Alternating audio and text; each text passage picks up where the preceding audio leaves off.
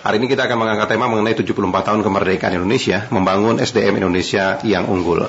Dan bersama saya saat ini sudah ada staf khusus Presiden bidang komunikasi, Ibu Adita Irawati. Ibu Adita, selamat sore Ibu. Selamat sore. Ya.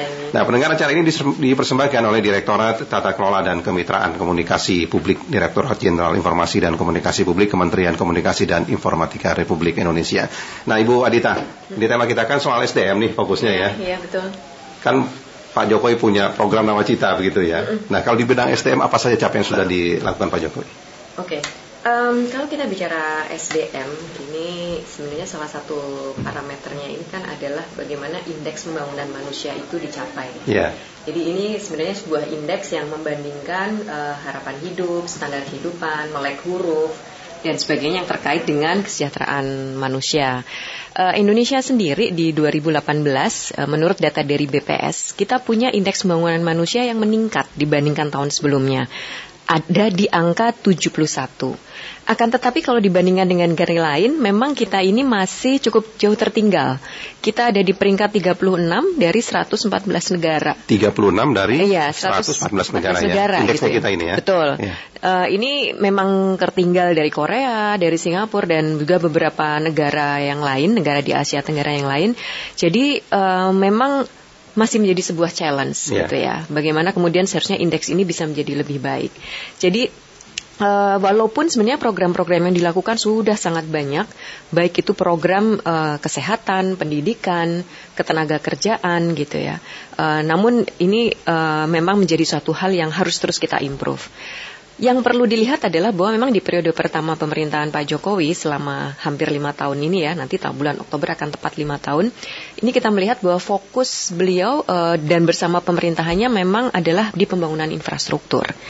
Nah, uh, fokus sumber daya manusia ini baru akan betul-betul menjadi fokus besar ini di periode uh, selanjutnya yeah. 2019 ke 2024. Nah, oleh karena itu memang karena fokus sebelumnya memang ke infrastruktur dan infrastruktur ini sebenarnya juga salah satu upaya untuk membangun sumber daya manusia. Mendorong itu ya. Betul. Yeah. Karena ini kan fondasi ya.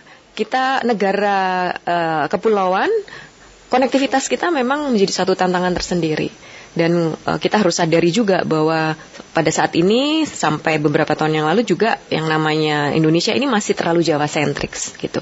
Jadi pembangunan belum merata. Sehingga kualitas sumber daya manusia juga harus kita akui juga kurang merata. Yeah. Nah, oleh sebab itu memang di periode pertama fokusnya ke pembangunan infrastruktur, kita harapkan dengan fokus sumber daya manusia di periode selanjutnya indeks pembangunan manusia tadi akan menjadi lebih meningkat dan lebih real lagi masyarakat juga punya kualitas hidup yang lebih baik. Ya, kan nah. sempat jadi pertanyaan dari masyarakat mm -hmm. juga waktu itu mm -hmm. ya. Kenapa sih Pak Presiden di periode mm -hmm. pertama tidak memfokuskan mm -hmm. ke SDM-nya saja dulu? Mm -hmm. Kenapa harus ke infrastrukturnya dulu? Kan begitu ya. Betul. Nah, itu bagaimana Presiden juga menjawab itu? Ya, kembali lagi kita ini uh, hidup di sebuah negara yang boleh dibilang terpisah oleh lautan gitu ya.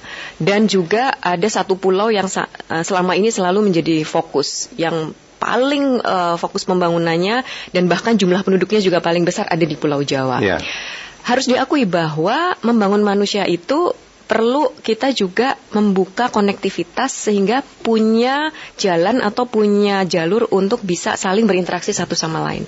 Infrastruktur ini kan sebenarnya salah satu pendorong perekonomian ya. Yeah kalau kita kemudian konektivitas saja tidak terbuka, uh, bagaimana kemudian kegiatan perekonomian itu iya. bisa terjadi kan? Karena itu juga akan mendukung pertumbuhan SDM juga exactly, begitu ya. gitu ya. Jadi uh, ini yang kemudian ingin ditata dulu gitu kan. Karena uh, ketika kita mau bangun manusia kalau bahkan keterbukaan saja atau interkoneksinya belum ada, ini akan sulit dilakukan. Makanya jangan heran kalau di periode pertama banyak membangun jalan, jalan tol khususnya, pelabuhan, bandara dan juga pusat-pusat atau titik-titik uh, infrastruktur pendukung dan infrastruktur utama.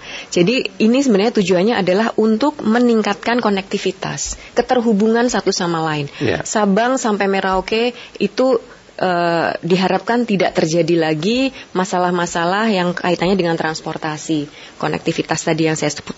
Kemudian juga dari Miangas sampai Rote itu juga diharapkan punya konektivitas yang sama.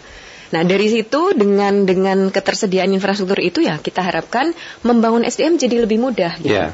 Perekonomian juga akan lebih mudah juga kita gerakkan dan di situlah kemudian tingkat atau kualitas hidup manusia Indonesia juga diharapkan bisa terus berkembang. Hmm, ya. Gitu. Nah, hmm. Tadi kan sempat disinggung mengenai, mengenai indeks uh, SDM kita, kualitas mm -hmm. SDM kita ya, mm -hmm. yang masih boleh dikatakan mm -hmm. masih tertinggal lah dengan negara ASEAN lain pun kita masih tertinggal begitu. Apa sih menjadi hambatan sebenarnya? Ya, uh, hambatannya mungkin saya sebut tantangan ya. Tantangan ya itu tadi, uh, mungkin masih ada beberapa hal yang fokusnya masih ke beberapa titik-titik tertentu saja. Uh, kemudian juga ada beberapa program yang mungkin program-program seperti uh, program yang sebenarnya ini sudah cukup banyak dilakukan ya, belum terlalu menjangkau masyarakat hingga ke pelosok, yeah. gitu ya. Jadi ada beberapa katakanlah misalnya program uh, kesehatan Kartu Indonesia Sehat, ini juga walaupun menyasar sudah uh, cukup banyak sampai uh, ke masyarakat di 40% masyarakat termiskin di Indonesia, tapi uh, ini mungkin masih perlu ada peningkatan-peningkatan dan juga jangkauannya perlu diperluas. Yeah. Ya. Uh, apa mungkin kita juga harus menyasar sampai ke daerah-daerah terluar. Jadi uh, ini kita akui lah masih ada beberapa tantangan yang harus dihadapi, tetapi kembali lagi kita berharap bahwa dengan sudah terbukanya uh, konektivitas tadi dan juga sudah tertatanya infrastruktur yang lebih baik, harapannya kita bisa menjadi lebih fokus untuk membangun manusianya dan itu iya. akan dilakukan di periode selanjutnya. Nah ini kan presiden tidak mungkin kerja sendiri, pusat betul. pun tidak mungkin kerja sendiri, harus ada iya. dukungan dari pemerintah daerah, iya, begitu betul, kan? Betul. Nah apakah kebijakan selama ini dari Pak Presiden dalam membangun SDM Indonesia ini dapat dukungan penuh dari pemerintah daerah?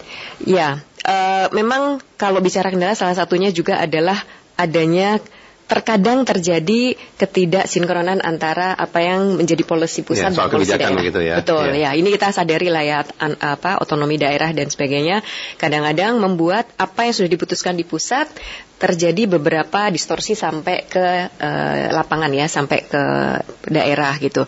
Ini juga yang kemudian sangat disadari oleh Pak Presiden dalam berbagai kesempatan beliau selalu menekankan bahwa ini perlu ada harmoni yang lebih baik lagi yeah. dan bagaimana kemudian daerah ini uh, menerjemahkan kebijakan-kebijakan di pusat itu juga uh, akhirnya orientasinya adalah untuk ke kesejahteraan masyarakat dan deliverynya harus dipercepat, kemudian juga koordinasinya juga harus lebih ditingkatkan.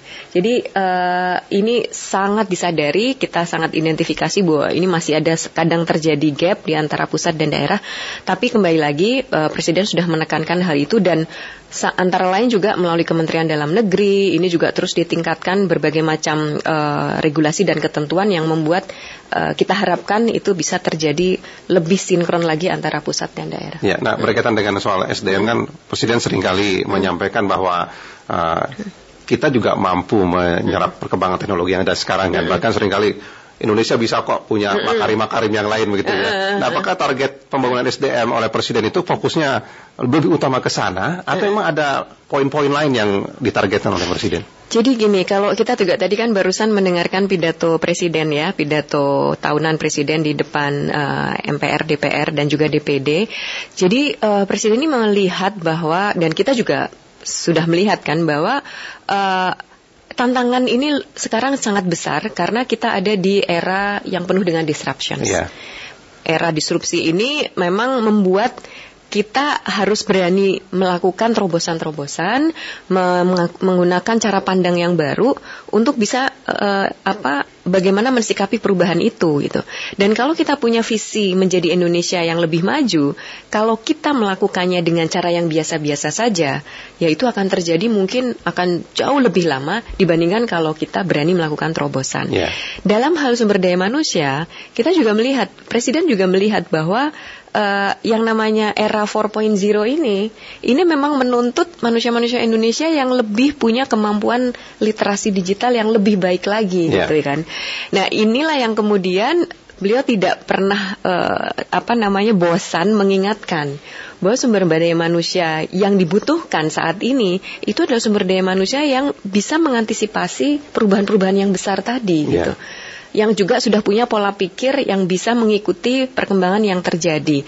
Jadi makanya kalau kemudian selalu disebut soal inovasi, soal ristek, kemudian soal uh, apa namanya unicorn atau kemudian tadi disebut nadim-nadim yang lain, ya karena memang situasinya ini membutuhkan kecepatan dan uh, kemauan untuk merubah pola pikir gitu. Yeah. Jadi uh, SDM seperti apa yang dibutuhkan ya pasti SDM yang bisa mengantisipasi uh, berbagai macam perubahan yang terjadi sekarang ini dan negara dalam hal ini adalah harus bisa memfasilitasinya dengan berbagai macam regulasi atau sistem yang mendukung yeah. gitu.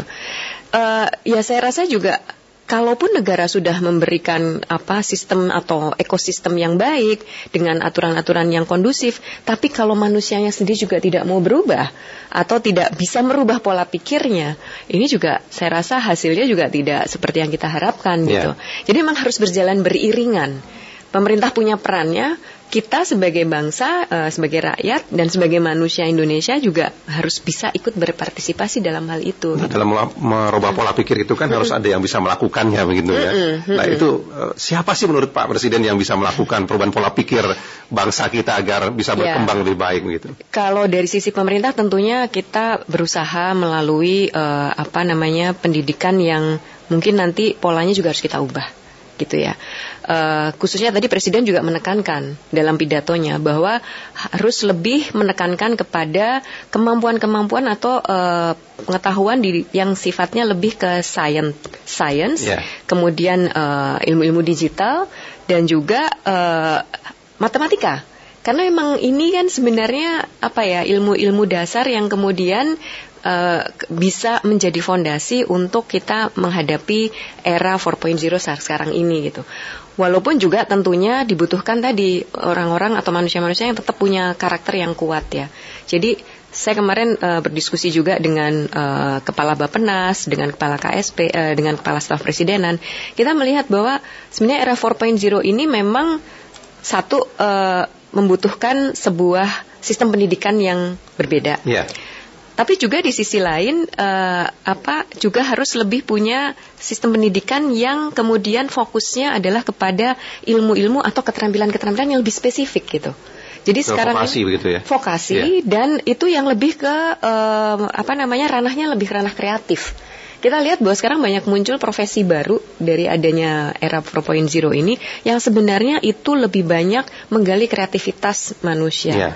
Nah, di sinilah sebenarnya kita berharap bahwa uh, dan juga negara ingin sistem pendidikan ini akan lebih bisa mendorong sisi-sisi kreatif itu sehingga uh, kita semua sebagai manusia Indonesia nantinya juga bisa uh, survive atau bahkan memenangkan kompetisi di era yang memang uh, sangat disruptif ya. ini gitu. Jadi tidak salah jika 2020 mm Presiden mm menyampaikan mm ada peningkatan anggaran pendidikan cukup besar ini ya sampai 29,6 persen ya iya, menjadi uh, 505,8 triliun iya, begitu ya. Betul. Jadi memang targetnya sudah terencana di kepala iya, Pak Jokowi iya, sebenarnya. Betul. Ya. Jadi itu memang tertuang sekali tadi di uh, nota keuangan tercermin sekali bahwa fokus pembangunan sumber daya manusia itu akhirnya tercermin dari alokasi uh, anggaran belanja negara tahun 2020 nanti. Ini suatu menurut saya ini suatu apa ya uh, pertumbuhan yang luar biasa besar 29,6 persen yeah. untuk pendidikan. Jadi uh, di samping juga anggaran untuk kesehatan karena kita sadari ya uh, manusia yang unggul ini kan harus selain sehat. harus sehat dasarnya sehat dulu nih yeah. dan tadi bahkan 50 uh, eh, apa dua kali lipat yeah, kan? dua kali lipat jadi 132,2 triliun ya yeah. jadi ini memang keseriusan pemerintah dalam membangun manusia itu tertuang di dalam bagaimana alokasi anggaran itu ditetapkan sehingga uh, ketika nanti memang akan dieksekusi ya paling tidak secara resource itu sudah tersedia dan bahkan sudah cukup besar uh, mengalahkan fokus yang lain gitu. Yeah. Karena memang ini keseriusan pemerintah lah untuk masuk ke pembangunan SDM. Nah, jika melihat hambatan di depan mata nih ya, mm -mm. seperti soal uh, mempersiapkan siapa-siapa yang bisa mentransfer mm -mm. ilmu pengetahuan, teknologi mm -mm. dan sebagainya ke mm -mm. generasi bangsa kita mm -mm. begitu. Kemudian mm -mm. juga soal infrastruktur yang harus masih diperbaiki mm -mm. begitu ya. Kan hambatan cukup banyak di depan Pak yeah. Presiden ya. Yeah. Sejauh mana Pak Presiden bisa yakin bahwa pembangunan SDM mm. kita di periode kedua mm. nanti bisa tercapai maksimal? uh, ya Pak Presiden selalu bicara optimis. Beliau selalu optimis uh, bahwa kita bisa mencapai ke sana. Uh, banyak lesson learn yang memang sudah harus jadikan pelajaran ya dari uh, apa periode-periode sebelumnya. uh, beliau sangat optimis karena memang paling tidak fondasinya sudah diletakkan. Ya. Ya kan yang tadi saya sampaikan yang kita uh, diskusikan tadi soal infrastruktur itu sudah diletakkan.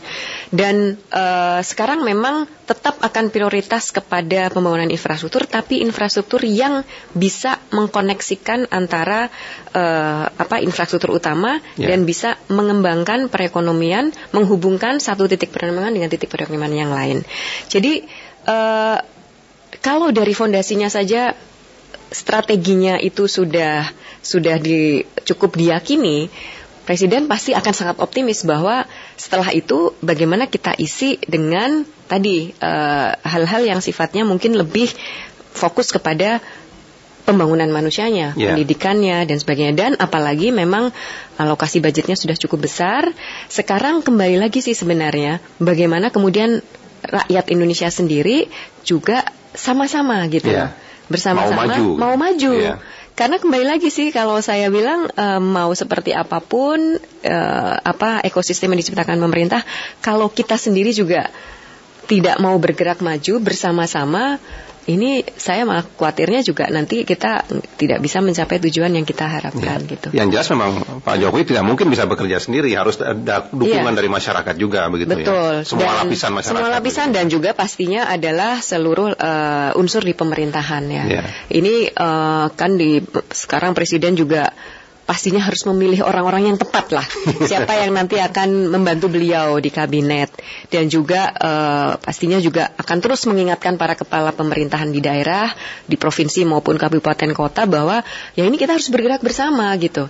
Eh, hal-hal uh, yang terjadi apa namanya disharmoni yang terjadi sebelum-sebelumnya itu harus kita minimalisir. Bahkan kalau perlu tidak ada sama sekali gitu yeah. ya. Karena orientasinya kan kita udah sama dan presiden sudah istilahnya sudah ketok palu lah bahwa ini fokus kita sekarang seperti ini. Semua unsur pemerintahan harus mendukung, kementerian-kementerian yang terkait itu juga yang prioritas seperti Kementerian uh, Pendidikan Budayaan, Kementerian Kesehatan, Kementerian Distek, uh, Ristek Dikti, ini dan juga kementerian yang terkait dengan pembangunan manusia pasti akan uh, apa terus diingatkan oleh Presiden bahwa yeah ini kita harus uh, sama-sama untuk mencapai tadi. Kalau presiden memang optimis nih, mas sebetulnya hmm. cukup hmm. luar biasa karena hambatannya kan besar sekali nih ke depannya ya. ya. Membangun SDM Ya itu optimis menurut saya sih memang modal utama ya. kita positif thinking, optimis gitu ya. Ya tentunya harus dibarengi dengan tadi ya sistem yang kuat juga, ya. leadership yang kuat juga gitu. Nah ini apakah juga direncanakan oleh Pak Jokowi ya dalam hmm. rangka juga uh, menyambut hmm. bonus demografi kita nih, nanti kan sebentar lagi nih ya. Dan itu kan sebagai modal bangsa kita juga nih ke depannya. Apakah itu juga menjadi target dari Pak Jokowi? Sangat, sangat menjadi target. Uh, kita bicaranya bonus demografi. Tapi kalau kita nggak bisa menanganinya itu dengan baik, ini yeah. tidak jadi bonus gitu yeah. kan, malah jadi masalah, masalah gitu. Betul. Dan sekarang kita emang sudah memasuki uh, era itu Uh, makanya presiden kan selalu bilang bahwa uh, di era seperti sekarang harus berani merubah pola pikir, harus berani menggunakan pendekatan-pendekatan baru, termasuk juga mempertimbangkan bahwa orang-orang muda ini juga harus sudah lebih punya lebih banyak kontribusi, yeah. gitu, ya kan? Makanya kalau di dalam beberapa kesempatan kan beliau bilang bahwa saya ingin anak-anak muda lebih punya peran, gitu termasuk di pemerintahan, yeah. ya kan?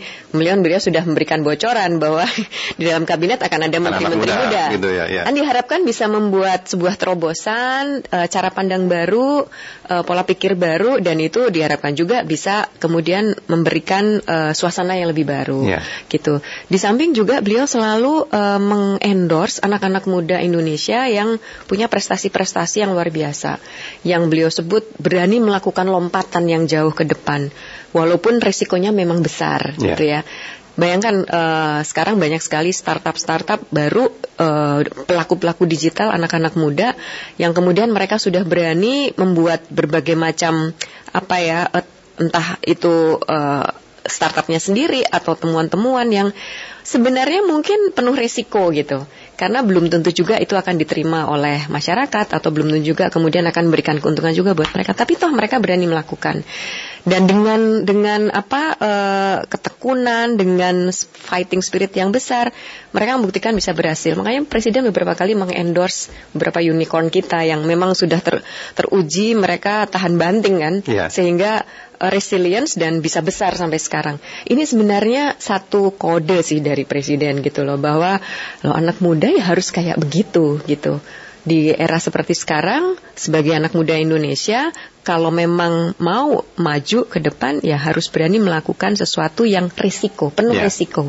tapi bisa me, apa, mengelola risiko itu bisa mempertimbangkan berapa besar risiko yang terjadi dan mengelolanya dengan baik sehingga memin, uh, meminimalisir uh, apa hal-hal negatif yang mungkin timbul.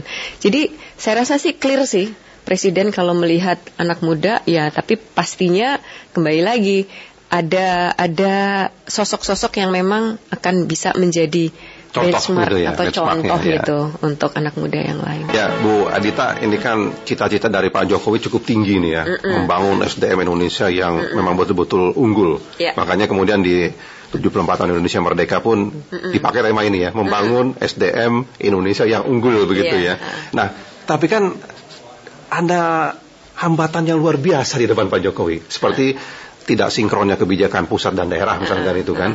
Nah, pernah nggak Pak Jokowi marah soal itu? Ini banyak orang yang nanya nih, Pak Jokowi itu bisa marah atau enggak sih gitu kan iya. ya? Karena kan beliau kelihatan cool, kalem gitu ya, sabar. Pada dasarnya Pak Jokowi itu orangnya sangat tegas sekali dan kalau memang ada hal-hal yang tidak dirasa tidak sesuai target atau tidak sesuai yang diharapkan, beliau akan dengan sangat tegas mengatakan itu di berbagai forum. Khususnya mungkin forum-forum resmi ketika kita melakukan rapat terbatas atau rapat uh, kabinet gitu ya. Rapat terbatas ini kan biasanya membahas hal-hal yang lebih spesifik yeah. ya soal topik-topik tertentu dan kadang memang kaitannya dengan pemerintah daerah. Tadi karena kita ngangkat soal kadang terjadi disharmoni tadi ya. Ini uh, beliau tidak segan gitu untuk mengingatkan dan bahkan memberikan ultimatum kepada para pemerintah di provinsi maupun kabupaten kota ini apabila dilihat uh, beliau melihat ada hal-hal yang uh, tidak sesuai rencana gitu. Yeah. Dan tidak sesuai rencananya itu ternyata akibat dari tidak adanya koordinasi atau sinkronisasi antara aturan-aturan di pusat maupun di daerah. Dan bukan hanya masalah aturan tapi juga masalah eksekusinya gitu.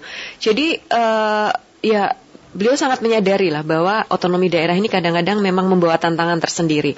Tapi yang penting beliau sangat aware terhadap hal ini dan apabila ini sudah menjadi sebuah program yang kemudian beliau tegaskan sebagai prioritas dan ternyata tidak berjalan sesuai rencana, yeah. saya saksikan sendiri beliau memang akan apa ya dengan sangat tegas dan bahkan marah besar mengingatkan, memberi ultimatum dan bahkan ya ada ada sedikit-sedikit kadang-kadang ngancam juga sih. Iya. gitu. Karena ini soal kepentingan bangsa dan Betul, negara. Betul, ini gitu kan ya. demi rakyat uh, rakyat banyak gitu ya. Jadi memang sebagai aparat, sebagai pemerintah ya kita memang harus serius dan harus bersama-sama gitu untuk bisa uh, mencapai target dan akhirnya ujungnya masyarakat juga akan mendapat manfaat dari yeah. itu gitu. Nah, ini Kenapa kemudian tema 74 tahun kemerdekaan kita ini adalah membangun SDM Indonesia yang unggul? Kan belum masuk periode kedua nih yeah. Pak. Jokowi kan, baru mau akan gitu ya. Yeah. Nah itu kenapa? Ini semacam teaser sih sebenarnya ya. uh, sebentar lagi kan beliau akan masuk ke periode selanjutnya. Jadi kira-kira pertengahan Oktober ini kan akan resmi masuk ke periode kedua ya. Ya, ini Agustus, sebentar dua bulan lagi masuk. Jadi sebenarnya ini sebagai apa ya? Uh, semacam teaser untuk mengatakan bahwa we are so serious gitu yeah. untuk masuk ke periode di mana SDM akan menjadi fokus. Sehingga bahkan ulang tahun 74 pun digunakan sebagai itu tadi untuk momentum menegaskan bahwa visi Indonesia maju hanya bisa dicapai kalau kita bisa memiliki sumber daya manusia yang unggul, yeah. sumber daya manusia yang berkualitas, yang bisa bersaing dengan uh, negara lain gitu. Baik, nah kita sudah bersama dengan Bu Rosarita Niken Widya Stuti juga, Sekjen Kominfo di ujung telepon ya. Oke. Ya Bu Niken, selamat sore Ibu. Selamat sore Bu iya. ini. Uh, Ibu, tadi kami sudah berbincang dengan staf khusus Presiden Bidang Komunikasi Ibu Adita Irawati ini, Bu Niken. Jadi, ya, selamat iya. sore Bu Adita. selamat sore Bu Niken. Iya. nah, sudah banyak sekali disampaikan Ibu Adita tadi Bu Niken ya. Kelihatannya ya. memang butuh sesuatu yang bisa mengkomunikasikan program Pak Presiden termasuk mengenai pembangunan SDM kita yang unggul ke depannya begitu Bu Niken. Nah, ini apa yang bisa dilakukan oleh Kementerian Komunikasi dan Informatika? Iya. Uh, jadi seperti tadi pagi ya kita mendengarkan pidato Bapak Presiden bahwa SDM unggul itu adalah SDM yang berhati Indonesia, berideologi Pancasila, kemudian juga SDM yang betul-betul mempunyai akhlak, SDM yang toleran, kemudian SDM yang siap bekerja keras, SDM yang mau belajar, berdedikasi.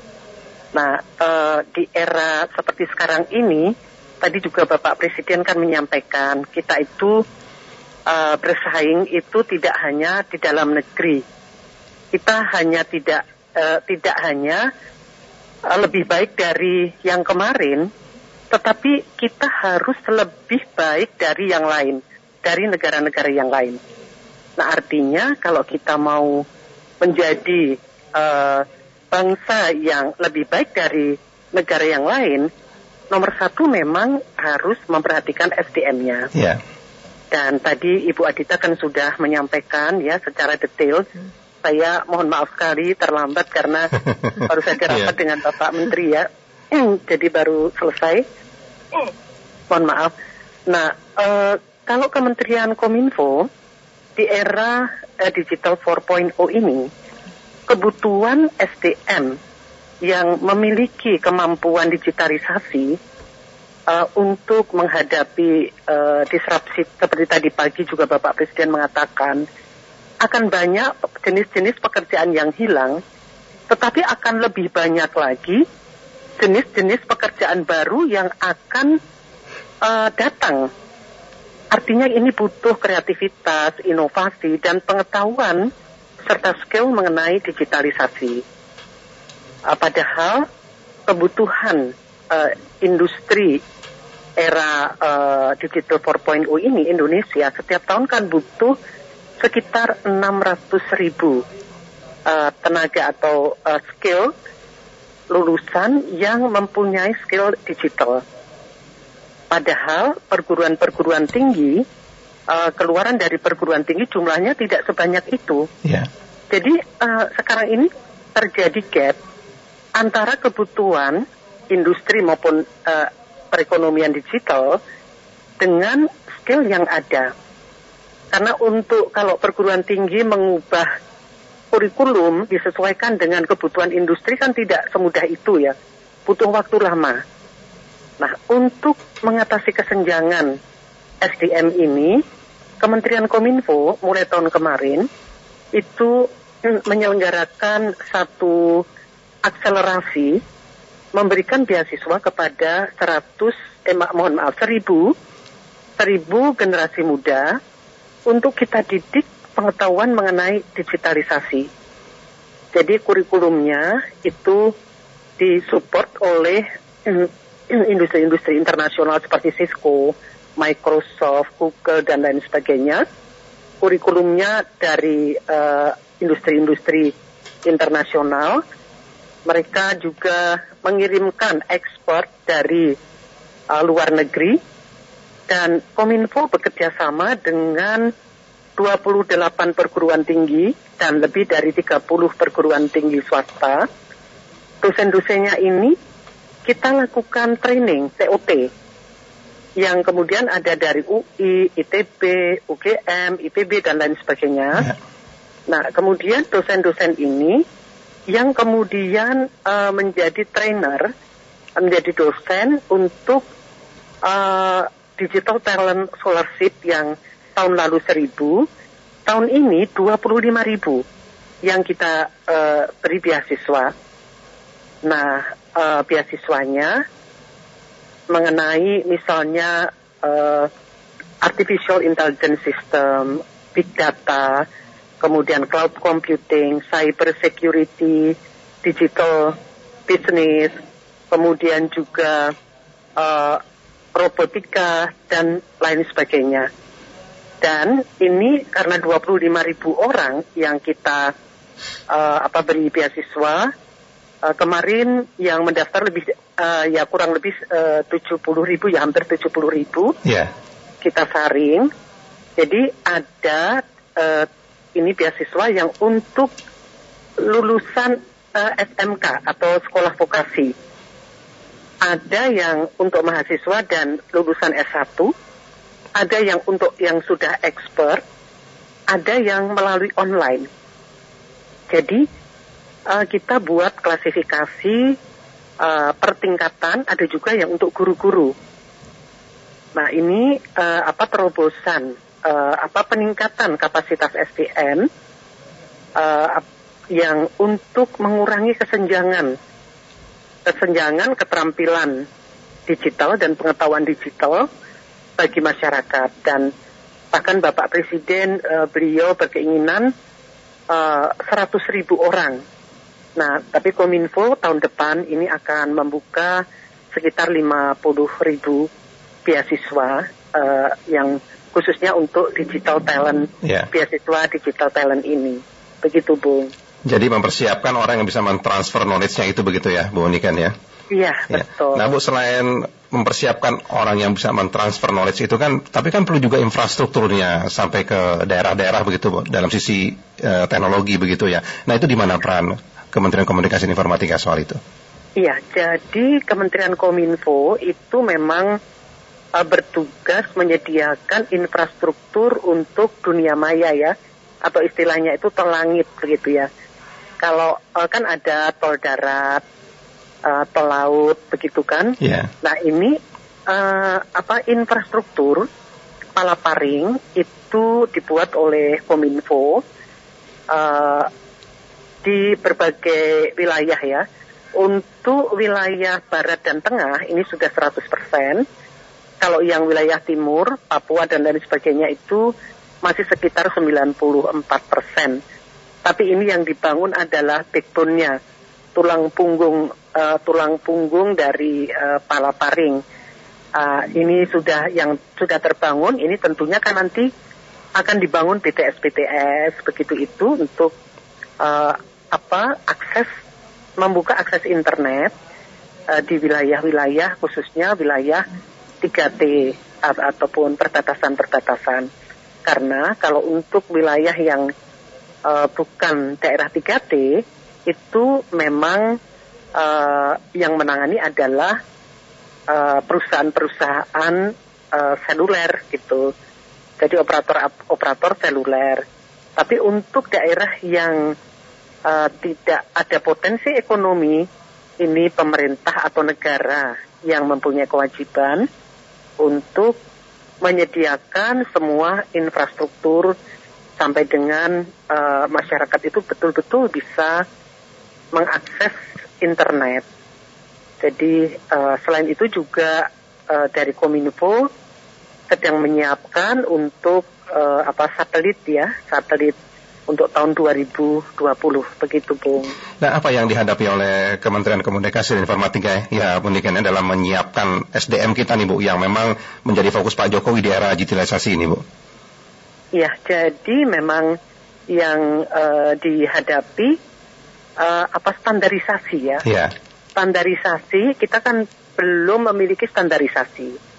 Jadi kalau di luar negeri apa pun itu terstandarisasi. Jadi misalnya uh, apa pekerja bangunan, pekerja bangunan yang ahli di bidang apa membuat uh, fondasi itu tersertifikasi. Setiap setiap jenis pekerjaan itu tersertifikasi sehingga kemampuannya itu merata. Nah, kalau di di kita sudah banyak juga yang sertifikasi, tapi belum semua. Nah, di situlah nanti untuk anak-anak yang mendapatkan beasiswa, itu begitu selesai mendapat beasiswa, langsung uh, kita beri sertifikat. Ada yang sertifikatnya tingkat nasional, tetapi ada yang nantinya untuk yang sudah advance gitu ya, itu bisa uh, sertifikatnya tingkat ASEAN. Bahkan untuk nantinya kalau memang ini sudah uh, benar-benar levelnya itu sudah expert, itu ahli, yeah. bisa uh, sertifikasi internasional yang lebih luas. Nah Jadi, ini juga yang mendapat beasiswa banyak dari berbagai daerah juga begitu Bu, dari luar iya. Jakarta. Oh iya, iya, jadi karena kita kan bekerja sama dengan universitas negeri seluruh Indonesia maupun universitas swasta, jadi ya tersebar di seluruh Indonesia. Yeah. Jadi bukan hanya di Jakarta saja, tetapi di berbagai wilayah di seluruh Indonesia. Begitu. Nah, nanti apakah Kominfo juga akan memfasilitasi mereka begitu mereka memang sudah lulus mendapatkan sertifikasi yang memadai begitu ya? Eh, supaya mereka bisa mengaplikasikan apa yang mereka dapatkan. Nah, itu bagaimana caranya, Bu? Ya, kita akan yang kemarin mempertemukan dengan dunia industri. Iya. Tapi kan uh, dunia industri mereka uh, akan melakukan tes begitu ya. Jadi kita akan mempertemukan, tetapi keputusan diterima atau tidak itu uh, dari dunia industri. Karena kebetulan ini beberapa industri juga apa sudah banyak yang ini ya, wah nanti kita mau uh, gunakan yang lulusan dari digital talent yeah. gitu itu. Kemudian bank-bank juga sudah menyampaikan kepada kita. Tapi dari 25 ribu itu kan mereka akan melakukan uh, share uh, ini apa namanya disaring sendiri. Mereka akan melakukan tes ulang atau apa begitu kan begitu itu jadi uh, Kominfo juga membuka kesempatan yeah. seluas-luasnya untuk meningkatkan profesionalitas skill mereka dan mempertemukan dengan dunia industri selanjutnya harus ada usaha juga dari yang bersangkutan yeah. untuk uh, harapan kami itu mereka tidak hanya menjadi pekerja tetapi mereka justru harapan Kominfo itu membuka lapangan kerja. Mereka bisa menciptakan uh, apa startup atau apa pun. Jadi membuat sistem atau apa pun yang bisa uh, mempermudah, mempercepat layanan-layanan atau uh, ada sesuatu yang produktivitas yeah apakah itu barang ataupun jasa hasil dari digital talent. Jadi kita sebenarnya nggak terlalu mengharapkan oh kamu nanti bekerja di sini di sini, tapi harapan kita uh, kita usaha mereka itu berusaha yeah. dan bisa membuka lapangan kerja. Nah, Bu Adita kelihatan memang Kementerian Komunikasi dan Informatika sudah memfasilitasi itu juga begitu ya? Hmm, betul, betul. Ya, jadi saya rasa uh, ini memang satu hal yang apa ya, uh, bagaimana kemudian yang menjadi visi presiden itu kemudian diterjemahkan di masing-masing kementerian. Dan saya rasa Kominfo ini e, memegang peranan yang sangat penting untuk yeah. itu ya. Baik dalam kemudian penggelaran infrastruktur agar konektivitas tadi terbuka apalagi konektivitas digital ya ini sangat penting. Dan juga pastinya bagaimana kemudian masyarakat diberikan pemahaman tentang apa yang menjadi visi dan misi pemerintah. Sehingga tadi yang saya sebutkan partisipasi masyarakat juga bisa kita bangun. Karena kembali lagi kalau hanya pemerintah yang bergerak dan rakyat yeah. sendiri juga tidak ingin diajak untuk maju, uh, ini juga satu hal yang uh, saya rasa tidak tidak mungkinlah bisa terrealisasi sehingga peran Kominfo menurut saya menjadi sangat penting ya. dalam situasi sekarang ini. Baik, Ibu Niken dan Ibu Adita terima kasih banyak sudah bersama kami. Mudah-mudahan apa yang menjadi cita-cita dari Pak Presiden ini juga cita-cita kita semua ya Bu Niken ya, memiliki SDM yang unggul begitu ya Bu ya. Iya. Ya. Baik Ibu Niken terima kasih banyak Ibu sudah bersama kami Ibu. Hmm. Selamat sore Bu Nikan. Selamat, selamat ya. sore. Ibu Adita juga terima ya. kasih banyak yang sudah bersama ya. kami ya. Selamat sore Bu Adita. Selamat sore. Ya demikian tadi pendengar Sekretaris Jenderal Kementerian Komunikasi dan Informatika Rosarita Niken Widyastuti dan juga staf khusus Presiden bidang komunikasi Adita Irawat.